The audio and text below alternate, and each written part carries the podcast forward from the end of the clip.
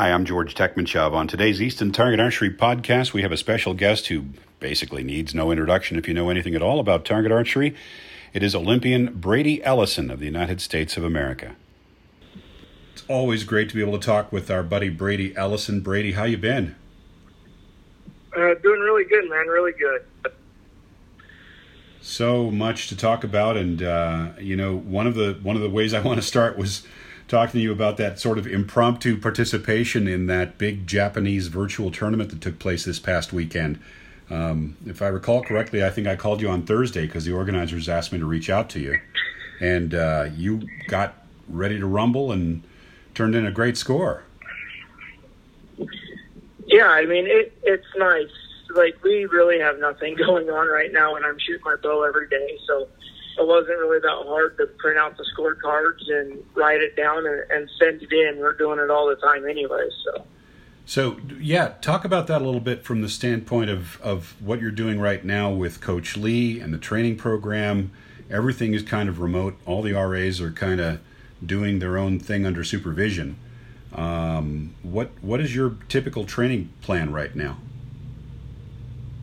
So right now it's um, you know, we it's kind of funny. We left California when they first did like the two week stay at home order or whatever, and we're like, well, it's perfect. We'll go home, get taxes done, shoot Arizona Cup, and then we'll be back. You know, it's only going to be two weeks. Well, we're still here. Yeah. And two weeks turned into uh, three months. Yeah, and so it, it's been kind of nice. Like we took some time off and just kind of enjoyed life and and family and just kind of doing things that we've never had time to do. And then now that tournaments are starting to kick back up, we've uh, we've been training Toja and I full time since July. Uh, is when we picked up our bows again, uh, full time at least. You know, we were we were playing, but not anything serious. And we've been doing that, and you know, we get up at the alarm set at five thirty in the morning, and then we get up and we shoot until it gets too hot, and then we kind of just hang out in the middle of the day, maybe go do a project or work on the house or do something that needs to get done, and then we head back out at about five o'clock and shoot until dark. Yeah. So, uh, about how many arrows do you think you're talking about here on a typical? Uh, you know, I know there's no such thing as a typical day, but how many arrows are you are you plugging down? Um, it, it's pretty soft. It will be uh, 258 and then, uh, you know, once I feel like I'm back in shape and I get all my calluses back to where I want them and I could shoot uh, 250 arrows a day with absolutely like feel 100% strong, I'll start ramping back up. I I tried to shoot the other day. I shot a big day. I shot 250 in one session, and that uh, I wasn't quite ready for that yet. So um, just taking it slow. You know, as you get older, you train smarter and and just making sure that you know I'm putting in a lot of good arrows right now, and then it'll slowly ramp up once my body wants to. Yeah, quality over quantity for sure. So, you know, if you look at this from the perspective of the scores, though, you know, you turned in a rocking score, and um, you know, I mean, that's that's a competitive score in any event. From the standpoint of, uh, you know, maybe you'd like another five points or so, you know, get you over the seven hundred. But you know, in reality, you just really um, are, are getting back into a training cycle. So that bodes awfully well for your ability to come back after some time off, have your headspace where it needs to be. Um, does that give you more confidence as you look at the next 11 months to prepare for Tokyo? Yeah, I definitely think so. And I think that this COVID thing, as much as it sucks, like it gave it gave my body a break that it hasn't had since 2006. And so that's kind of nice to just, I it recovered and now getting back, the scores are they were. And I would say that I'm starting to shoot even more consistent. Um, pretty excited, have a new uh, product coming out that we're going to uh, probably announce at Nash. And I actually feel like as simple as this is, like my scores have become a lot more consistent. Not necessarily higher, but my lows are getting a lot better. So I'm just kind of excited about archery right now. Like my scores are good. Um, I've been doing a lot of training. Uh, almost all all the things I've been shooting at have I've been shooting at 75 meters. Um, not really by choice, just my range kind of got flooded, and where my target was sitting, I either have to shoot like 68 meters or 75 meters. So go for the So long I pushed my target back. Yeah, I I pushed my target back, and I just got the range fixed again, and I need to do some a couple more things, and then I'll be able to put a target wherever I want again. But you know, it's just kind of been enjoyable. It's kind of something different. You know, it's only five more meters, but it was actually really hard at first, even to shoot a 340. Sure. And I was like, man, like I didn't think that it would just make that much difference. But now I'm starting to shoot. You know, this morning I shot a 350 and like a 346 or something. So, um, you know, I'm starting to get back to the 690 scores all the time at 75 meters. So it, it's kind of exciting, and it's just far enough that I can still shoot really good, but my mistakes are bigger, so I can't be lazy about things. And you know, it, it's something I've never really done before, and I, I'm kind of liking it at the moment. No, it's a brilliant idea. You know, if you think about it, uh, all aspects of it are, even though it's five meters, it doesn't sound like much, but it is a lot. Um, and you're talking about a situation where, you know, the target looks different, it looks smaller, um, it's less forgiving, as you pointed out, and it will keep you sharper. And also, you know, you got the benefit of the target looking about the size of the moon when you when you do go back to normal distance. So it's all good for your mental game Yeah. and, and your technique. More Yeah, people, should, and, more people know, should it- think about that. and- you know, and it's just it's just kind of interesting and fun to do. You know, it's like I hadn't shot 70 meters in a month or two, uh, and then I stepped forward to 70 meters for that tournament, and what I considered not felt like I was shooting very good. I, I posted that score, and I'm like, huh. Well, this is obviously working, so I'm excited to go to nationals, and hopefully we have a, a few tournaments that we could shoot this year, and and just go see how all this kind of new stuff that I've been doing without anyone watching uh, pans out. No doubt. World Archery has uh, recently announced their calendar plans for next year, and that contains a ton of stuff. And, um, you know, I, I think that obviously people like you at your level around the world are waiting for that to figure out okay, here's both my training plan and my travel plan, um, you know, uh, with what's coming up. So what are what are your goals if you if you've looked at the calendar? What are your goals right now to ramp up and step things up to be ready for Tokyo? I, you and I talked the other day, and one of the things you had in mind was what can we do to get a full team for the U.S. That's one of the things that was on your mind. Yeah, I, I definitely feel uh, the most important tournament next year is definitely going to be Paris. It's going to be even more important than the games. Yeah, the final So qualifying that's the tournament. one that I. Yep, that's the one that we're going to have to kind of really peak at, and then, you know, peak there, get our spots for the team, and then as a team train and carry that excitement of having our spots into the games. And uh, the, the tournament schedule is super crazy next year. But at the same time, I think that'll be good after a year of not competing to go shoot in a bunch of events before the before the games and kind of knock off the dust and kind of see where everyone's sitting before the games. Sure. You've got uh, the World Cup stuff, which is going to be uh, staged in Guatemala, Shanghai, and as you mentioned, China, or excuse me, uh, uh, Paris. And that Yep. stage three of the World Cup, of course, is separate from the final qualifying tournament for Tokyo. But uh, Paris will be uh, will be that. And in fact, Tom Dielen was telling us that the FQT will actually take place before the World Cup portion of this. So that'll uh, that'll Yep, be a little so- different. Yeah, and, and I mean it'll be good. Like go there and shoot it, and the World Cup's either going to be a lot of fun or not so much fun, depending on how it goes for certain countries. So it'll just kind of be interesting. You know, we've never been in this position before, so it's kind of all new. But I feel like we're prepared, and we had a year to get better than we were last year. So Yeah. Let me change gears on you a bit. We talked about your recurve training plan and how you've ramped up and you picked up the recurve again in July, but just recently you went out back east and you shot the OPA, the uh, Organization for Professional Archers 3D tournament with your compound bow, and you did really well. In fact, you, you scared quite a few of the mainline 3D guys. So, uh, do you mind talking about that a bit? Tell us about what that experience was like. Yeah, and I felt definitely like, you know, it, it, times are hard right now, and OPA is a big money event. So, uh, I, I practiced a lot actually for that event, probably more than I have for anything with the compound in, in 15 years since 2005. And uh, I, I shot a lot, and I was feeling really good going into the tournament. And Toja was shooting really good, and I really just I got a little bit nervous and uh, made a couple of mistakes on the first station. You know, because we shot 20 targets a day, but there was four stations with five targets at each station.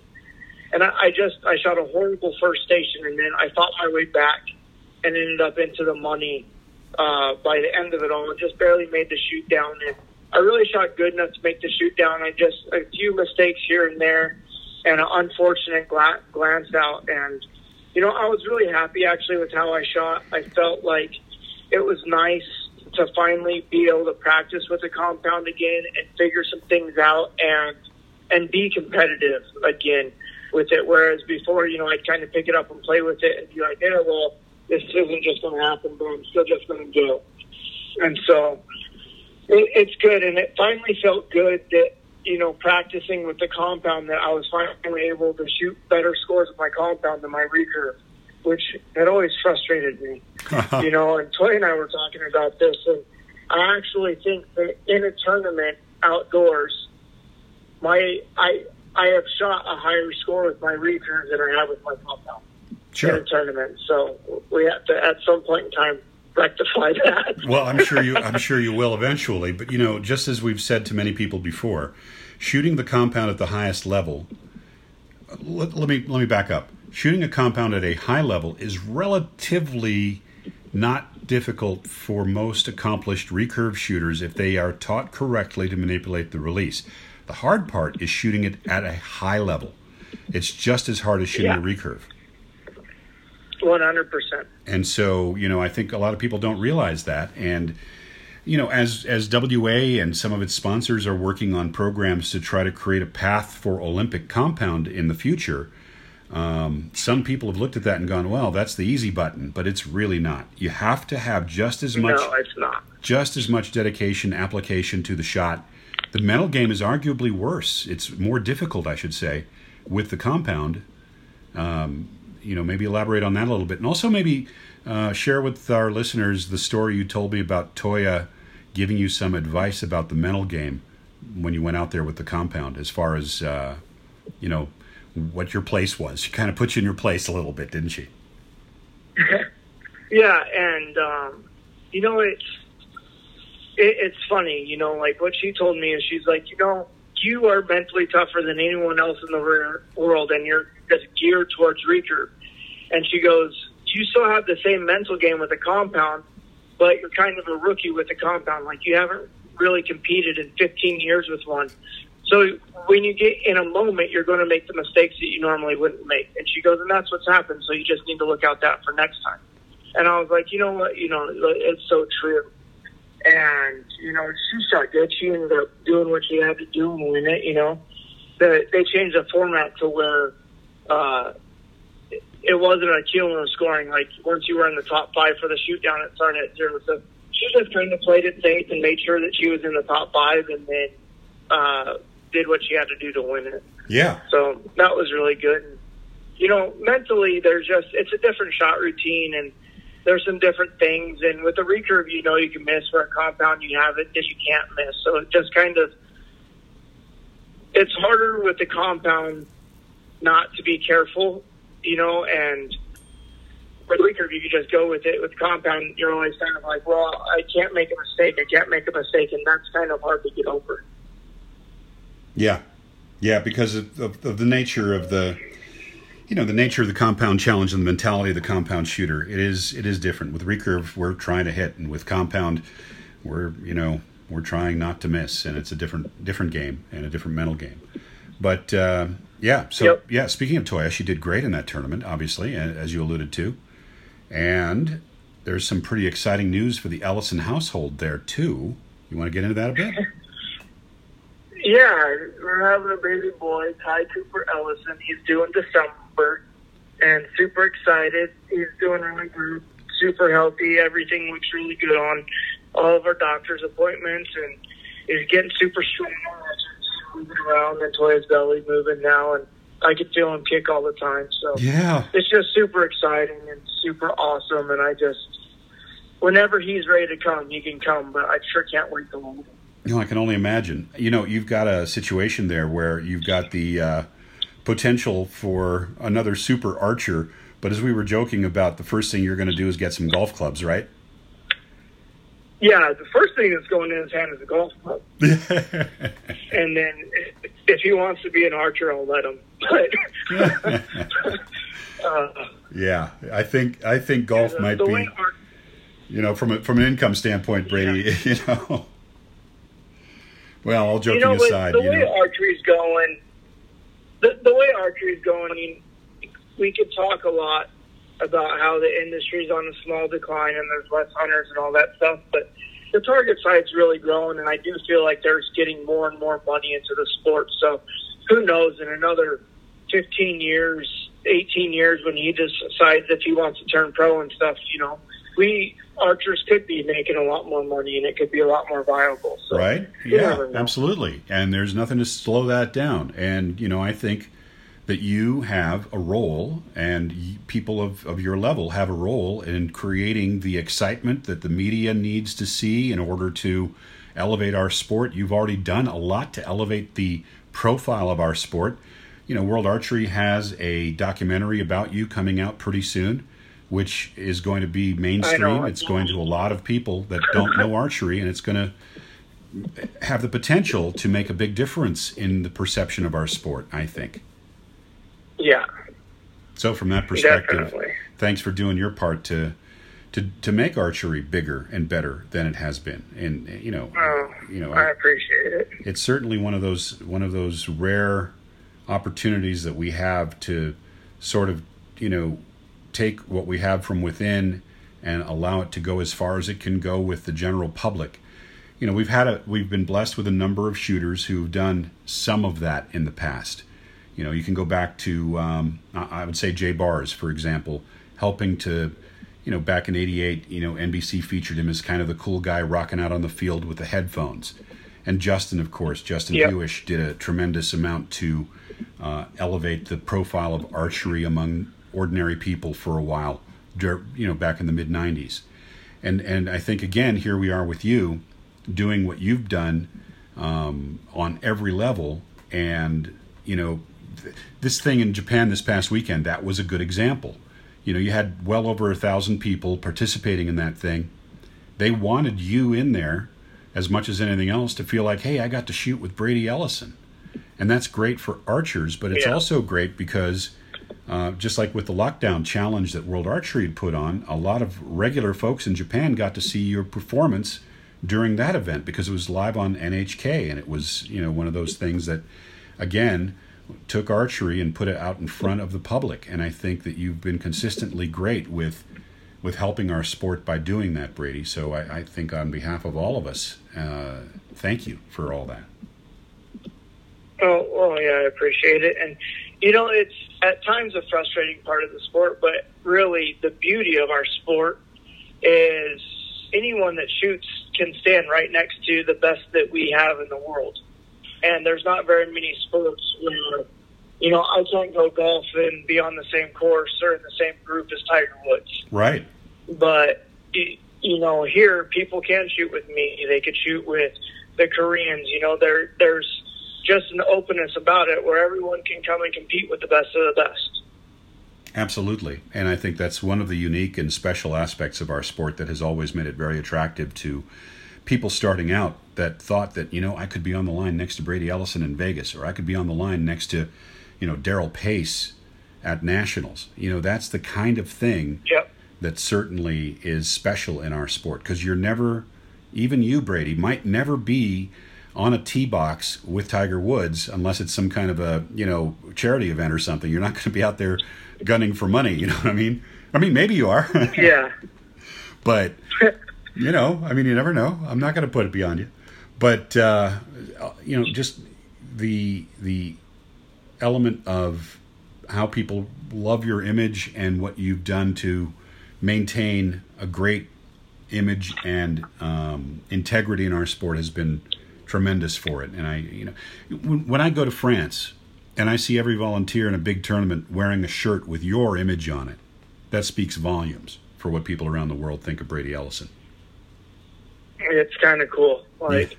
I, I never would have guessed, and I actually never even wanted, like, my career to turn out like with the fan base that it's had. And, you know, I still don't understand it at times because I just feel like I'm just this regular kind of country kid that just happens to be really good with a bow. And I get this following all over the world. And it just, it, it humbles me. And I'm so thankful that I have the following that I have. It's, it's truly amazing and humbling. Yeah, but you understand that that very factor, the way that you react to it, is part of the reason why people really enjoy being associated with you. You know, it's it's that humbleness, that genuine nice guy persona that I think people pick up on, and I think that makes a huge, you know, huge advantage for you there. So keep being Brady, I guess is the is the, the you know. Yeah, no fear of that. Hey, let's talk a little bit about some of your teammates, and um, you know, some more about the potential for the U.S. to kind of step up sort of a mixed blessing, of course, the situation with COVID, as you pointed out, and the year long delay to the games, but it does seem to have given a few other folks an opportunity to step up their game even further. I'm going to single out Jack Williams, who participated with you in the Japan event, as one of those people. Jack has uh, come along really well. Yes, he has, and, and he's starting to shoot really good. Um, you know, last year was kind of a breakout year for him. He shot really well almost made the World Cup final, and he was right there, and, and he's getting even better now. Um, he's starting to shoot a lot more consistent 680s, which is really, and you know he he's broke 700 in practice a couple of times, which you know not a lot of people ever come close to. So I think it's absolutely awesome to have another shooter shooting at that level, and you know just need to get it to where he's confident enough to be able to do that every single time. Sure. And with 11 months to go and working with you and Coach Lee and the rest of the program, he has that potential. And a couple of the other guys are also starting to move up in terms of their potential as well. So, what do you think about the potential for a, a team round? I, I know it's it's you know so far out, but you know if you could, if if you could wave your magic wand and know that you could qualify a team, do you think you guys would be ready to rumble in Tokyo?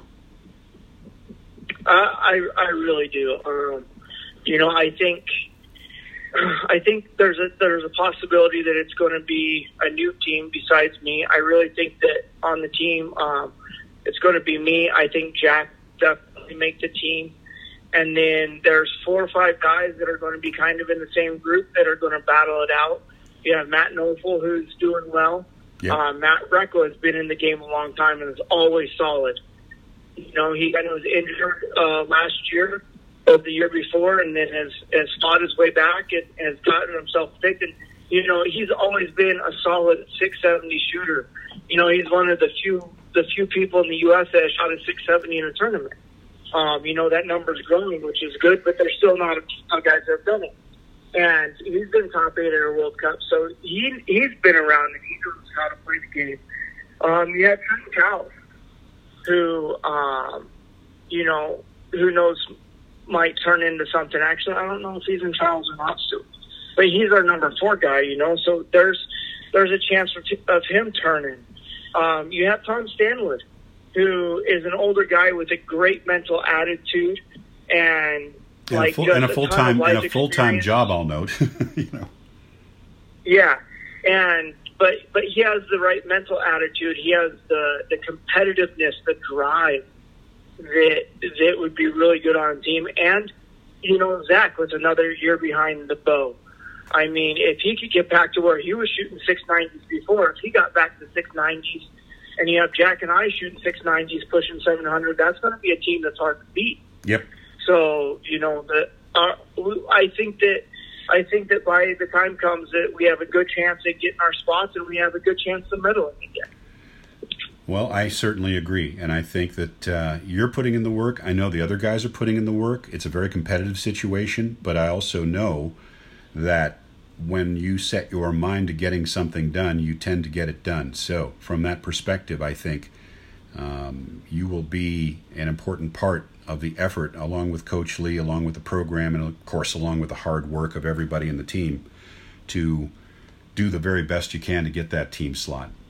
What about the women's side Definitely. of things? Uh, do you have any perspective on that right now, how things are standing? Uh, you know, I, I think Casey has been a blessing uh, to the U.S. Someone so young, someone with so much fire that has that international drive. Absolutely. To to to do better. Um, she's only going to get better the older she gets. If, if you know she sticks with it, Mackenzie is solid. Yep. Um, she is shooting better, and she's in a good place right now. And then uh, I I don't know on the third. There's a ton of girls that shoot good some days, shoot bad some days. You know, the one that I was impressed with last year that became really consistent and a little bit better throughout the year was Erin Mickelberry. Right. Um, Pretty experienced know, she shooter was solid. there too. Yes, she she's been around a while. She was solid. We we worked on her mental game a little bit. We were able to shoot mixed teams, and I was kind of able to give her a different perspective than she's had before. And uh, talking with her, she she's really fired up, and she really wants to do well. And and she was consistent last year. I would say actually out of everyone, she may have not have always been the highest scoring girl on our team, but she was very consistent everywhere she went. And you know, we get that consistency up another five or ten points, and, and that's another good shooter. So yep. I think the women have a strong chance. Um, I think this year really helps them a lot. So it's just going to see. You know, they're going to have to, just like all of us, they're going to have to show up and put the arrows in the middle when they need to. Brady, as always, you've been super generous with your time. And just to close things out, because we're coming up on half an hour here, I would like to get your perspective on giving any advice you have to other shooters out there who've had to endure through the forced lockdowns in a lot of places and talk about your advice for keeping the fire lit and keeping up their goals so that they can come back and be stronger when they start again. Do you have any thoughts about that? Definitely. I mean, this is one of those things that it it may feel like the end of the world to a lot of us, but this was completely out of our control. This was nothing that anyone expected, we've ever lived through, anything. And when something's out of our control, you kind of just have to accept it in a way and and do the best we can. You know, when you can't shoot, you can always shoot in your head, and you can always stay strong mentally. You can fix things in your shot and do everything else in your head. So when you can get your bow back, in your hand again, you're that much farther ahead. And you know, your your body can't tell the difference between something that's vividly imagined and and something that's real. So if you really train mentally in your head and make the changes, when you come back, once you get the strength back, those changes will be made for you, and, and you can improve even though you're not shooting. And I think it's just it's out of our control, and we have to do the best that we can with it, and just hope that it's over sooner than later. Can't think of better advice. Brady Ellison, thank you so much for joining us on the podcast today. It's, as always, a great pleasure talking with you. Uh, thanks for having me again. Really enjoying it, guys.